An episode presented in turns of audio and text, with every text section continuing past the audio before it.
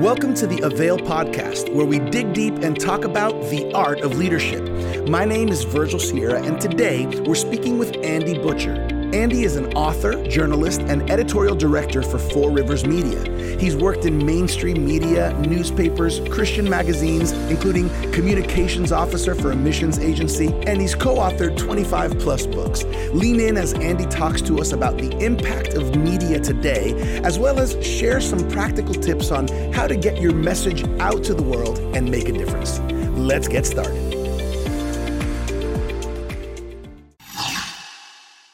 Welcome back, everybody, to another episode of the Avail podcast, where we talk about the art of leadership. We love connecting with leaders who are making an impact locally, nationally, globally. We love talking leadership and ministry and impact and influence. And that's what we're going to do once again on this episode. We have an amazing guest. He's kind of an in-house part of our Avail/Inspire family. We're excited to connect with Andy Butcher. We're going to talk about a lot of interesting things, including the impact of media nowadays. We're going to be talking a little bit about if you have a message in you, how do you get it out there, and what's the difference we can all really, really make. So right now, without further ado, Andy, welcome to the Avail podcast. It's so good to have you here. How you feeling?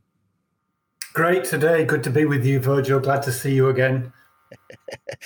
Every time we connect, as we work together in ministry and in what the Lord is doing here on our teams in Avail and Inspire through the Four Rivers Media family, it always is a pleasure, Andy. And before we kind of, I have a lot of questions to ask you. I think our viewers and listeners are going to learn a lot in this conversation with you. But before we kind of dive into that, maybe you can share a little bit about yourself so everybody can understand who is Andy Butcher. Sure. Yeah, I'd be happy to. First thing I normally feel the need to do whenever I'm speaking to a group is to explain that I do not have an accent. You all do, but that's okay. But for those with a fine ear that's tuned, they may recognize that I'm not from around these parts originally. So I was born and raised in England, and I'm a third-generation newspaper man. My family's been in media, in journalism. Wow. for three generations. My late grandfather worked on one of the national newspapers in England as a political correspondent. Then my late father was a sports editor of a national newspaper, and I followed them. In fact, he and my mom, was also a journalist. She was one of the pioneer women journalists back in the 50s. But when they met in those days, couples couldn't work in the same place, and so she reluctantly, sadly, had to leave that profession and pursue other opportunities. But anyway, then I followed in their footsteps. I guess we have printer's ink in our blood. And so I've been involved in journalism, media, news, books, all my working life. Yeah. That's awesome. I think sometimes God does that. Sometimes there's a calling that's carried on kind of generationally in a given family, or even a gifting. And it's beautiful when that's redeemed for the Lord and for the kingdom. So I think we're going to learn a lot with you today, Andy. I'd like to just start on, as we were preparing for this podcast, you mentioned about just the impact of media nowadays. We live in a time and an age where media has a significant impact. Can you just start that conversation?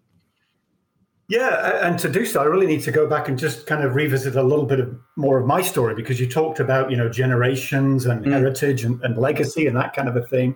And I like to believe that in some curious way, that's part of my story with God, although I come from a non-believing family. So neither my parents or grandparents I wasn't brought up in church. Wow. So curiously, I didn't come to faith, didn't come to know Jesus until... really, truly, till I was in my early 20s, working professionally. I actually left school at 16 and started working on the local newspaper. That's kind of how you used to do it back in those days. That journalism wasn't really a profession. as such. It wasn't kind of an elite thing, but it was more of a trade. It was a craft. And you would apprentice would be how you do it. So, the kids would kind of join the local newspaper and learn the craft in-house and then go and study separately. So that's kind of how I did it. So by the time I was in my early 20s, I was working on a daily newspaper in England as a crime correspondent and covering medical issues, all kind, breaking news. But totally as a secular person, I came to faith and had this, coming from a totally non-believer background, had this, significant encounter with Jesus, the person of Jesus, and just wanted to serve him. And because I had very little experience or understanding of church, all I knew was that, well, if you love Jesus and wanted to work for him, then you became a preacher, right? Unfortunately, I had two counts against me on this. One, that I knew virtually nothing about the Bible, right? And the second was that I was terrified of public speaking. So, those things seem to kind of militate against this. Anyhow, after a couple of years, a friend who was a pastor and knew me invited me to speak at his church. So with fear and trembling, I spent ages preparing and kind of getting ready, and finally went over this day to deliver my first message, and say, petrified, went out there and kind of gave it my best shot, and honestly, quietly thought I was brilliant. I thought, here's the new Billy Graham. So, but I was trying to look holy but humble after the service. I'm standing at the back of the church waiting for people to come out, and the first person to come up to me was this sweet little old lady, and she came up to me and she put her hand out to me, and she took my hand in hers, and she said, "Young man," she said, "thank you for trying." So at that point, I thought, okay, so maybe preaching is not, back to plan B. What can I do? Well, I can write. I'm a journalist. I can ask questions. So I pursued that, and I left secular mainstream media, and I got involved in Christian endeavor, Christian work. I actually spent 10 years serving with a missions agency in a communications role.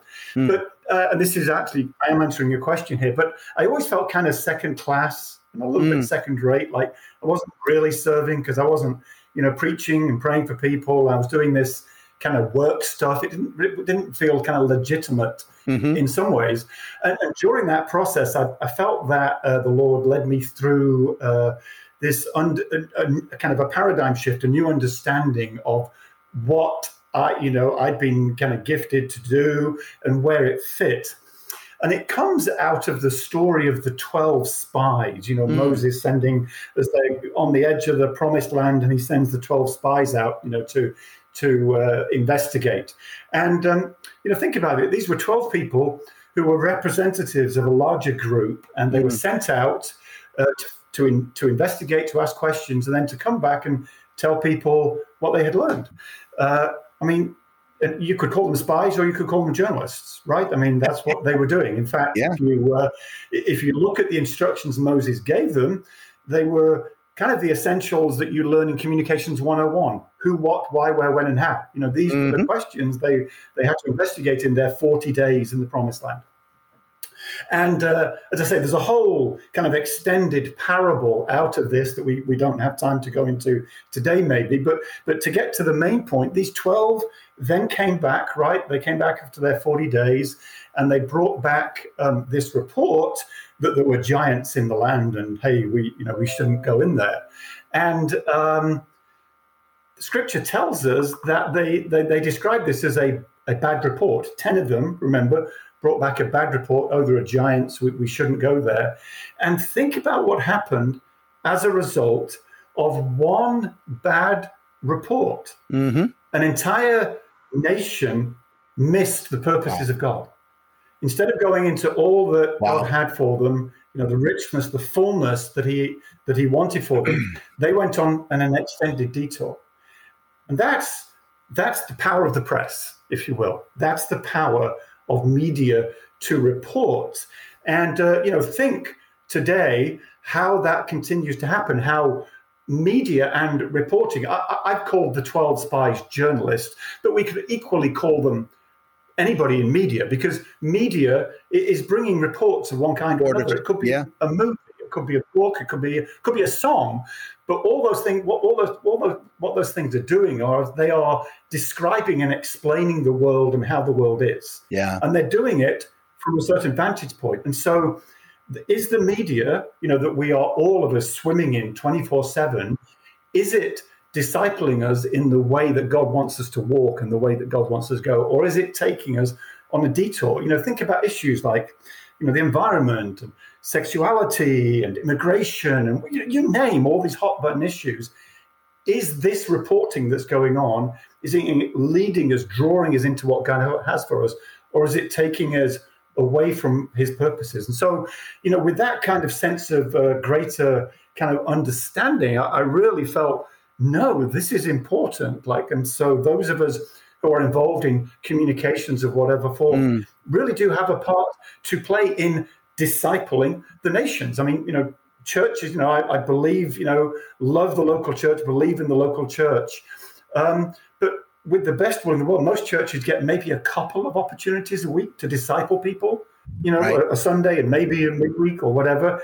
The news cycle is going 24/7. And it's discipling, us and our neighbors, those that we're wanting to reach day after day by presenting, is it a good report or is it a bad report? That's so good. As you're talking, I can't help but also in the back of my mind think about sometimes as Christians, we might tend to think, oh, the media, it's so wrong. It's so evil. We don't get involved in that. How do we break down that wall? Because what I'm hearing from you is, there's a role that we have to play, that we should play. And if we don't, there's going to be consequences. Absolutely. How do we break that down? Yeah, absolutely. I've long had a concern, coming from the news world, of the way much of the church, views journalists as though they're kind of the pariah. Now, it would certainly be true that more recently, over the last few years, the media has become increasingly polarized. And there are areas, clearly and undeniably, where there is a bias against the things of God and faith. That is true. But for us simply then to say, oh, well, we're just going to ignore them, right? And, just pretend they don't exist, put our fingers in our ears, is short-sighted, I think, for a couple of reasons. One, because all of our neighbors and friends and work colleagues and families, they're absorbing this, sure, these reports every day. So if we don't know what they're hearing, how can we even begin to hope to counter it? And also, and we're probably going to get into this later, because it's doing that, what is the place for us as Christians to be involved in that domain of media and bringing back those good reports? You see, one thing that's really quite interesting is that when you look at the story, the actual reports of the 10 and then Joshua and Caleb, they weren't very different. They both kind of agreed, yes, there are giants in the land, right? But Joshua and Caleb, in Numbers, it says that they brought back a good report, it says in Scripture, according to their own convictions. In other words, according to their worldview, their belief. And their worldview was, yes, there are giants, but God has said, right? So it was not so much the content that was different, but the context and the understanding of that was different. And so I think that's one thing we need to bear in mind, that, as I say, yes, we need to be wise and discerning, but simply to kind of ignore it all is short-sighted. And it is also true that for all of the lamentable reporting that we may see going on out in the world, there is some terrific work being done by secular or mainstream non-believing journalists who, in many ways, that they share similar convictions to believers because they believe in truth. Now, there's a difference. We Christians believe in truth with a capital T, right? And many journalists believe in truth with a small t, just the facts kind of thing. But they believe in truth. And also, journalists, they have this kind of evangelical desire to change the world for the better. That's why they're doing it. They want people to know these things. So, as I say, if we simply view the news media as the enemy, I think we're doing ourselves and them a disservice. And just one other thought on that, though, coming to this question of the news media and so on. I think another difference is where it kind of gets into maybe kind of the spiritual realm or dimension, if you will. It says in that report, when they brought back a bad report, the 10, it says that this bad report, it caused the people's hearts to melt. And wow. I think we've all had that experience where we've watched the news for half an hour and our hearts have melted. Like, oh, this is all so awful, mm-hmm. poverty, desperation, like it's just hopeless, right? And I don't believe that's God's intention for us, when we hear these reports. I believe God's intention, not that our hearts would melt, but that they would burn, right? Mm-hmm. They would burn for this. We want to change this injustice. We want God to do something here. So it's kind of like, what's the dynamic going on there? And in 1 Corinthians 13, it says, doesn't it, in that great love passage, it says that love does not delight in evil, but rejoices in the truth. Mm. And I think sometimes one of the differences that we can see is that within the mainstream media, and I recognize this from my own experience there, is that there can be a delighting, there can be a rejoicing in kind of the ugly. You know what I mean? We get captivated. We all have that fallen capacity in us to rubberneck, and we only engage with this bad news because it's so awful, Mm-hmm. Whereas as believers, we engage because our hearts break and because we want things to change. And so we don't delight in the evil, but we face it. We don't ignore bad news, but we face it so we can call that we may one day rejoice in the truth about the change that may come. Yeah, that's good. I love the way you kind of illustrated this media kind of illustration with the story of the 12 spies, because it really makes sense.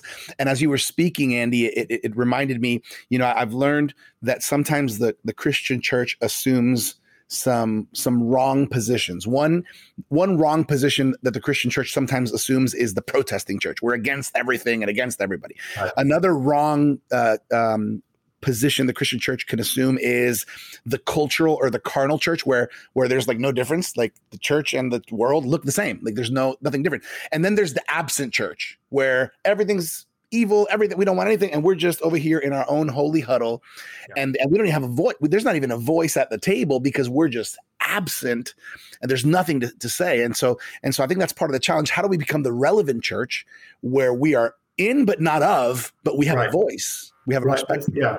And I think the challenge, therefore, is sometimes we want to ignore the bad news because it makes us uncomfortable, right? Mm-hmm. Whereas, clearly, Scripture doesn't ignore bad news. Right. if you took all the bad stuff out of the Bible, we'd have a very slim book, right? So merely saying, "Oh, that's terrible. That's we're not going to pretend it's not happening." We become irrelevant, right? Yeah.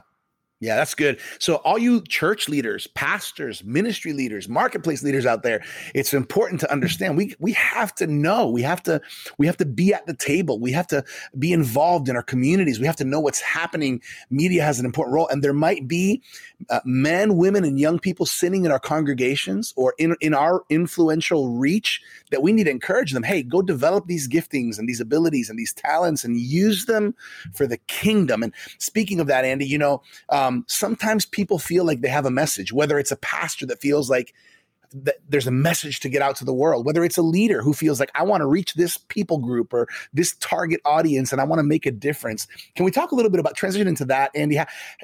When you have a message, how do you get your message out? Mm. Yeah. Well, as the opportunities and the channels are just multiplying, from... Even when I started the industry, you had, print, a newspaper, you got one newspaper, two newspapers a day, and, there were books and that, and maybe in England, 3 channels if you were lucky, right? But look how multivarious now the opportunities are. So there's no limit to the potential. I think the first thing, though, probably I would say, just from my own experience and working with other people, is not to get seduced by the idea of scale. you know, that we're all blinded by social media and so-and-so's got 8 million followers and, you know, this, that, and the other. And the idea, I think one of the mistakes we do make in the church is we confuse or scale with significance, you mm-hmm. know. And the fact that not every book's going to be a New York Times bestseller, right? But that's yep. okay. Doesn't mean, in fact, very few books right. are going to be New York Times bestsellers. That's why they are, right? But that doesn't mean that it, what you have to say is not, you know, sure. important. So yeah, first, yeah, don't be seduced by the bright lights, mm-hmm. you know. But look at opportunities. So, for instance, if you're, you know, if you're a pastor and you're obviously there's, you know, recorded media now, right? I mean, the mm-hmm. you know, online, the videos and so on. There's podcasts like we're doing here. Those are mm-hmm. other great opportunities. But while there's a lot of talk about going digital, and that, you know, that's true, books still remain a really, really significant and crucial kind of channel that I would encourage anybody to consider pursuing, because, you know, they are permanent. There's just something about a physical book yeah. that is different. And okay, I'm old and old school. I do read digital. I have a Kindle, but there's something about yeah. paper and having something in your hands that is in a way unique and different. So I'd encourage people to consider pursuing, you know, writing, looking to write books. And there's a great, great encouragement in the first chapter of Luke, right? Okay, I mean, here's the missionary journalist Luke, right? You know, he wrote the gospel, and then in this first chapter where he's writing about the early church, he has some just very simple advice there for anybody who's starting out. In the first, I don't know, 2 or 3, 4 verses, he begins by talking to Theophilus, right? Saying, you know, dear Theophilus, you know, he says, many have undertaken to, you know, write the accounts of all these things that are happening, right? So first point there, don't be discouraged if somebody else has said something right. about this. Don't think, oh, well, Billy Graham wrote a book on prayer, so I'm not going to bother by him, you know, writing one. You may have something different to say. And just because you're not first to the table doesn't mean you're best. Where are all these other people who undertook to take the accounts? Where are these accounts? They've gone away. Luke's account may have come later, but it's the one that's become of lasting value. So again, we don't want to get seduced by the media idea of being bigger, brighter, faster, quicker, you know, instant, all that. There's a timeliness to what we do. So first thing would be, you know, don't be discouraged. Okay? Yes. And then second, he goes on to say, so I have, you know, investigated thoroughly. And he goes on to talk about how he's been diligent, right?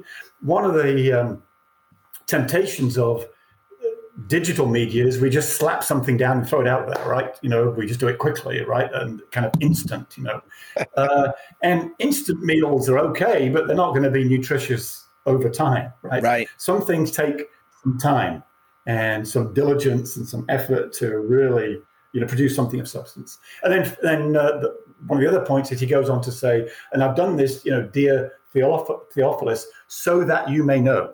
So, like, what's your point? Sometimes I find that there can be this kind of appeal that, hey, I want to say something rather than having something to say, you know. So what is the goal? What's the point of the message? You be very clear on, specific on what you want to say. From there, you can then start to kind of reverse engineer how you get to that point. So just some kind of very simple starting points there. And then, you know, for busy pastors, look for people to come and work with you. I mean, you have people who run your sound systems. You have people who help you do this. Sometimes we need collaborators to work with us. Christian leaders around the world are taking advantage of their free annual subscription to the Avail Journal. After all, each one of us should be taking the next step in our leadership journey. When you sign up for a free annual subscription to the Avail Journal, you'll enjoy interviews, articles, resources, and much more. For more information and to get subscribed today, visit availjournal.com.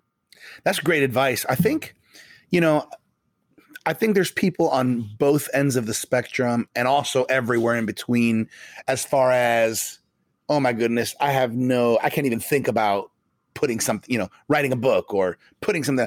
And then you have other people who are thinking, I could turn everything. What would you say from your experience, Andy, what do you think is the most common though? Like what is it that limits pastors or leaders or people that have a voice?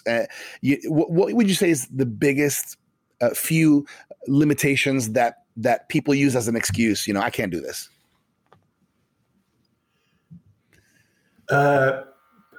Reason / excuse. I don't know. It's probably distraction. I mean, we're all constantly being distracted and trying to do too much. Mm-hmm. But what is the thing that God has given us to do? And am I going to discipline myself and give my time to that? I mean, I try to be diligent, but sometimes, I can just fritter away time on just nothing, right? You get online, you go down this rabbit hole and you suddenly realize what happened, right? So I think the idea that you can do it all, we can't. That's why God makes us go to sleep for 6, 7, 8 hours a night, right? He just wants to remind us, we can't do it all. Yeah, that's good. I think it's easy for leaders, pastors. I think even what you mentioned before, thinking, oh, well, there's so much already out there. How is my voice going to make a difference? I think I'd like to take the conversation there. What difference can we make? Little old me in South Florida or little old so-and-so in England, little old so-and-so, you name the city, you name the state, you name the country. What difference can I make? What difference can we make? Can we talk a little bit about that, Andy? Yeah, I think it comes back to being, not being seduced by the idea of what we consider to be success. Mm-hmm. Right. Again, coming back to significance rather than success. Yeah. But say you're a pastor, like yourself, right? You pastor a congregation, I don't know, a few hundred people maybe that you've got, or more, you've got influence and opportunity over. Now, they may go to online or to a bookstore and want to find a book about a particular topic, but you have an inroad to them because they know you. And so if you were to write a book about something, they're going to have a heightened interest in maybe hearing it from you. And if they read a book, then they've got inroads into their people. And they say, I've read this great book that my pastor wrote. Mm. And so, you may not reach thousands, but then you've got maybe hundreds that you have greater potential to have an impact because you have that sense of association, connection, and familiarity. Yeah, and I think also, just to add to what you're saying, nobody starts up here. Like, everybody has a process and a journey.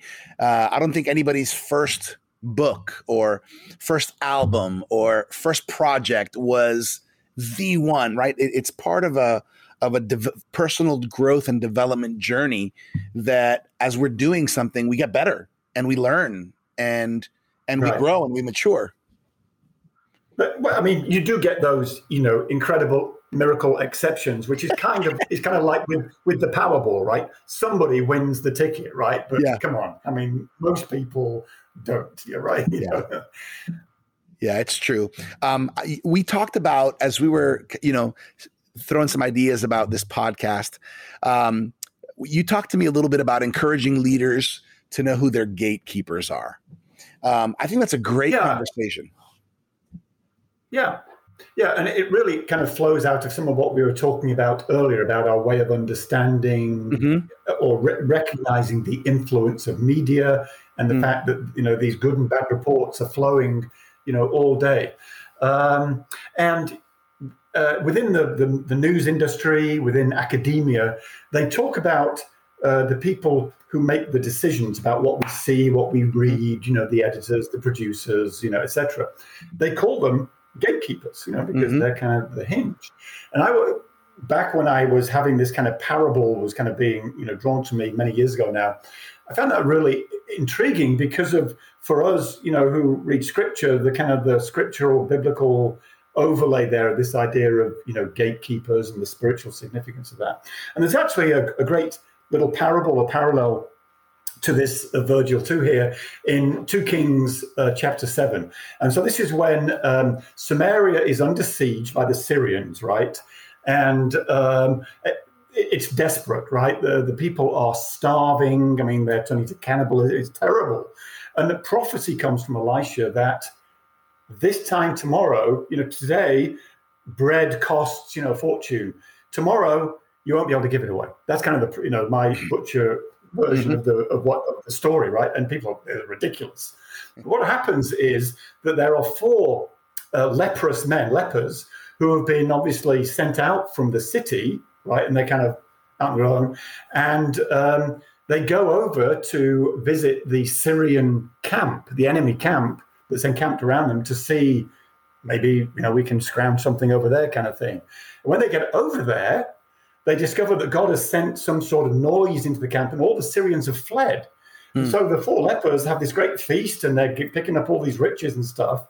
And then they say, hang on, this is a day of good news that we are keeping to ourselves, and that is not good. And Scripture says, so they went to the walls and they called out to the gatekeepers, and the gatekeepers shouted the news within the city. And the people of the city went out and took, the food and everything that the Syrians had left behind. Think about that. These gatekeepers, they were just passing on what they knew, but they helped bring about the fulfillment of prophecy. Mm. Right? Yeah. So these gatekeepers who decide what goes into the city, our city, or, whether that be a physical city or our, church, our community, if you will. These people who decide what goes in and out of our cities are very influential. And so my, challenge, if you will, to all of us is, who are our local gatekeepers in our communities? Do we know their names? Do we pray for them? Do we engage with them? Or do we just, murmur and criticize and say that, they've got it all wrong again kind of thing? Because they have, whether they're aware of it or not, hugely influential roles in our community, in, though they may not recognize it, discipling us. They're we are following in a certain way in relation to the big issues of the day. And is that because we're being fed with good reports or bad reports? I love that. I love that, especially from the perspective of the kingdom, like from the perspective of, there's a role that we can play. I mean, there. Sometimes we've set our vision so small, and we're incapable of seeing how much God wants to do and can do, and the multifaceted giftings and areas that God wants to use us in our communities, in our world today. Absolutely, and I mean, you can imagine for somebody who felt like second-rate, kind of second-class, to get this sense of, oh, wow, I really, really have a part to play in this. It was, just kind of liberating and exciting. And in fact, the famous book, In His Steps, probably everybody knows at least of the title, Charles Sheldon, about 120 years ago now, this story that he wrote about a group of believers who decided to, they would live their life with everything they faced. What would Jesus do, right? Remember, 10, 20 years ago, the What Would Jesus Do kind of wristbands were born out of this old classic book. And what I found fascinating when I actually read the original book, I have on my shelf here somewhere, I have a copy that's like 110 years old. One of the main characters in Sheldon's story was a newspaper editor. Hmm. And Sheldon talked about how this editor came to realize that his job as a journalist was as much a part of being a missionary and about advancing the kingdom of God as anything else. And what, the book In His Steps was a huge success. Mm-hmm. What was fascinating was that in about 1926, I think it was, somewhere around there, Charles Sheldon, he was a Methodist pastor in Topeka, Kansas. The local newspaper invited him to edit their newspaper for a week as Jesus would. They gave him this secular newspaper. They gave him their newspaper for a week. And he was the editor for a week, editing it as Jesus would do. And it sold like tens of thousands of copies. It was incredible.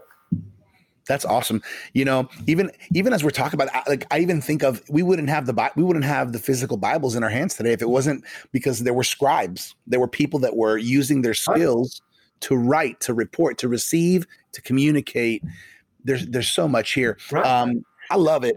Even when I was in missions, you know, so I spent 10 years in missions, and again, like, you know, what's this got to do with, you know, extending the kingdom? But as I read in there, you read in the Acts of the Apostles, I think it's chapter 3, 4, 5, I forget, but it talks there. This phrase energized me. It said, they reported all that God had done. that was integral to missions. They reported all that God had done. So the people who were sending knew what was happening where they were sent. So, yeah. That's good. I want to, as we get to the final stretch here, Andy, I want to get super practical. I'm the type of person who loves practicality, and let's put the tools in people's hands. And I know that there may be people of all ages and all generations, but let's just assume that let's really target, maybe some young leaders that maybe God is calling them. He's trying to awaken something in them. And from your experience in the media world, in the writing world, in publishing, all this, what practical tips would you give to a person who's saying, I wanna be used by God in these giftings that apparently are connected to media or communications or writing? What are just some practical tips from your experience and from your knowledge? Gosh, that is a difficult question because, you know, so much has changed, right, in the years since I started as a 16-year-old with my shorthand, you know, notebook. I mean, the world has changed so much, and I'm even in a different country and culture. So in terms of career-wise challenge, first thing I would say for any communicator, I would say of any kind, that you've got to be a reader. You've got to be a reader. You know, whether you end up doing scripts or books or sermon, whatever it is, it all involves thinking and writing, and you have to be a reader. Read widely, you know, read broadly, read things you don't agree with. Now, don't be totally undiscerning about it. Obviously, we want to have a healthy filter, but read things widely that will stimulate you, that will encourage you, that will challenge you, that will stretch you. So do that first. Then secondly, I would say look for some gatekeepers that you either recognize to be significant or respect. Look for them, follow them, try to engage with them. We have opportunities to do that these days through social media in ways that we never did. You know, it used to be that the anchor man was this remote figure on a screen. Now that we've all got Twitter handles and, you know, this, that, and the other. So there are opportunities to engage. And if you're going to be a reader, also write. You know, not everything just start writing. You know, it's practice. There's just no way around sitting down, putting the time in at the keyboard, you know, practicing. Look for small opportunities to start writing. Start your own blog. Find local community opportunities to write, community newspapers, online. The online world is a great place to start because it is such a voracious consumer of content and material. They're always looking for stuff. And sadly, in terms of career-wise, they're looking for it for free. But it's a great place to start. And as you start to build up, you know, some what they call clips, or they used to call clips in the old days because they were literally physical, you know, clips of paper. But as you start to build up a body of work, that provides you with an opportunity to go and show, here's some of what I've done, here's what I've got. So, yeah. I love that. So, and I would say, just coming back to the 12 spies, you know, that story says two things. We need Christians to go and be part of redeeming the mainstream media. You know, we need that. But we also need the two dissenting voices. We also need, if you will, the specific or particular quote Christian media, if we can call them that as well. We need that to bring that distinctive voice as well. So opportunities in both areas. That's great. You know, just a review here for everybody who's taking notes. Here's the tips from Andy. Be a reader. You got to read if you're going to get good at this art and media and communications. Look for some gatekeepers that you respect or identify with or are making a difference. Actually start writing, start doing it, practice it, because the more you practice it, the more you develop it. And then look for small opportunities. You look for small opportunities, whether it's local community, whether it's online opportunities to get some more reps in. This is great advice, Andy. I love this. Before we kind of close off, I think I'd like to, I want to point people to where they can connect with you. But before that, I feel that a person like yourself has so much that God has placed in you and used you in, you know, and is still doing so. But just maybe from the perspective of, and let me use this phrase, of a spiritual father. I think there's a role that you play along with many of your colleagues that are, you know, kind of on the same journey you've been on. There's a role. A lot of young people need spiritual fathers, and they need men and women of example, spiritual fathers, spiritual mothers. Coming from the perspective or the tone of a spiritual father, can you just maybe encourage or just speak into the life of younger leaders from the perspective of God has a calling on their lives, and as a voice, you have a voice. And you have a track record in the world of media and writing and communications. How would you, as a father, spiritually speaking, just encourage some young leaders right now in this subject? Well, I would offer what I guess it would maybe be like a word of caution coming out of my own experience. You talk about me being a spiritual father. I don't feel that. Age-wise, I'm getting there, right? I'm a grandfather, but I still will often feel like this, you know, young, inexperienced, inadequate, you know, young guy, right? Doesn't know what's going on, you know, just hope nobody notices kind of thing, right?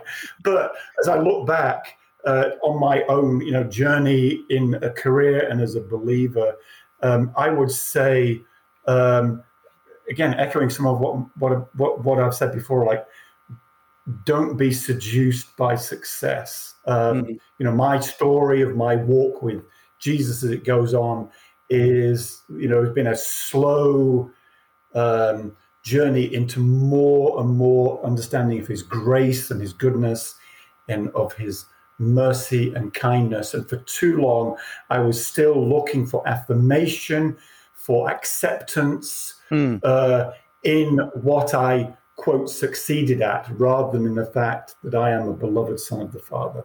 So I would say that, you know, pursue your, you know, passion, your career, but more than anything, pursue God first. Yeah, I would say that. And I, again, maybe this speaks just more of me personally than generally. I think a challenge for all of us who are involved in truth-telling, if you will, one way or another. You know, whether you're a journalist who's writing about things that are wrong in the world and they need to change, you know, or whether you're a pastor, right, bringing the word of the Lord, or whether you're a politician, you know, actively trying to make change, or you're an activist, NGO, whatever.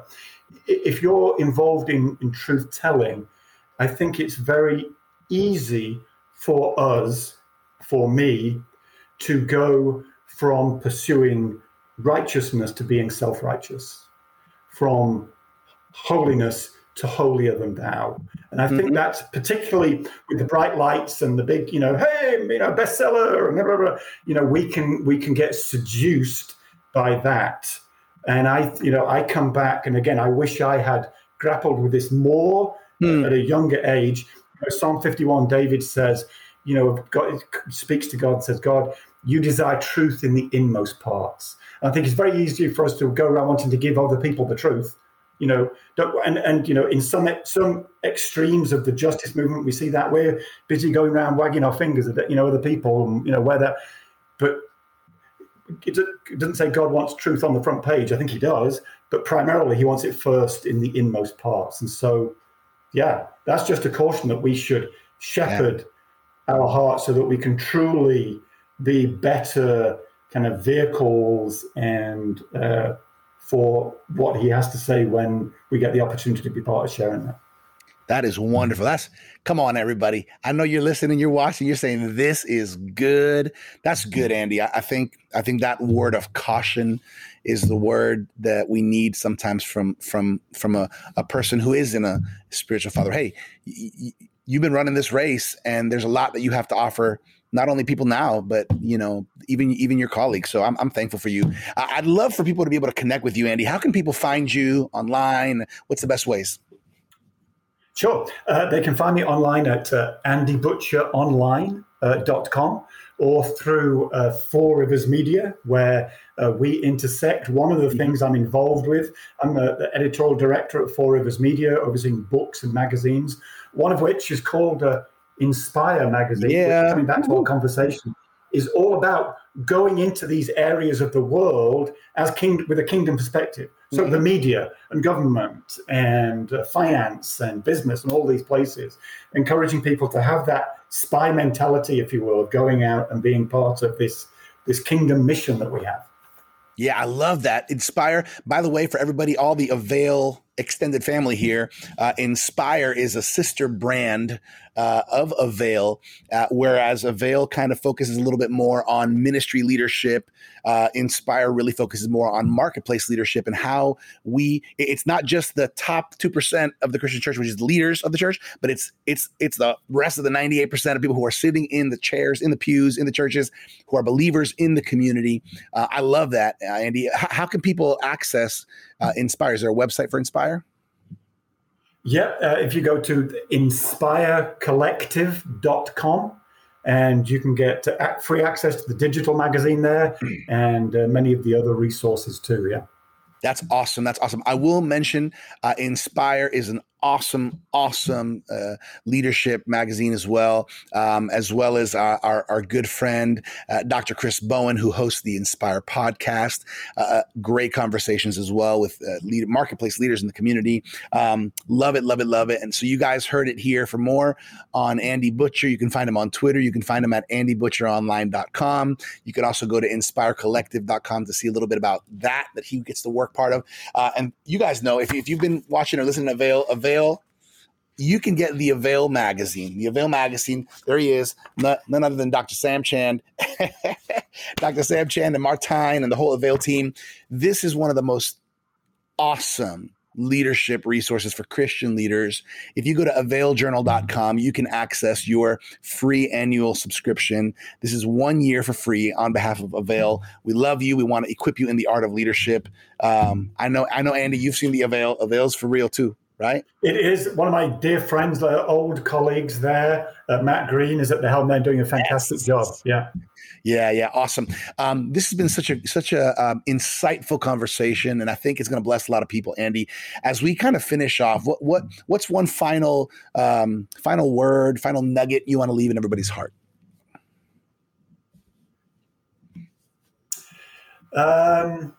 It would not be journalism related specifically. It would come back to, as I was speaking about guarding, our hearts before we go into whatever mission that God has given to us. And I've been recently struck. I've been reading through the Psalms. I mentioned Psalm 51. Recently, been reading through the Psalms and was struck again in Psalm 51, once again, the one I just referenced, but it's David talks in the opening verses there about God's steadfast love and his abundant mercy. And for me, we talk about the gospel, the gospel train. Those are the tracks that the gospel runs on, his steadfast love and his abundant mercy. And how can each of us each day look to both experience and press into more of that for ourselves, but also be conduits of that to the world around us, both his steadfast love and his abundant mercy. Yeah. I love that. That's a good word. This has been great, Andy. What a blessing. What a What a treat we've had here on the Avail podcast today. On behalf of the Avail team, we just want to tell you we're thankful for you, brother. We honor you. And, you know, even just on a personal level, I'm really proud of you, Andy. I think you bring such great skill and experience and gifting to the Inspire team, to our Four Rivers Media team. And we really love what God is doing in your life.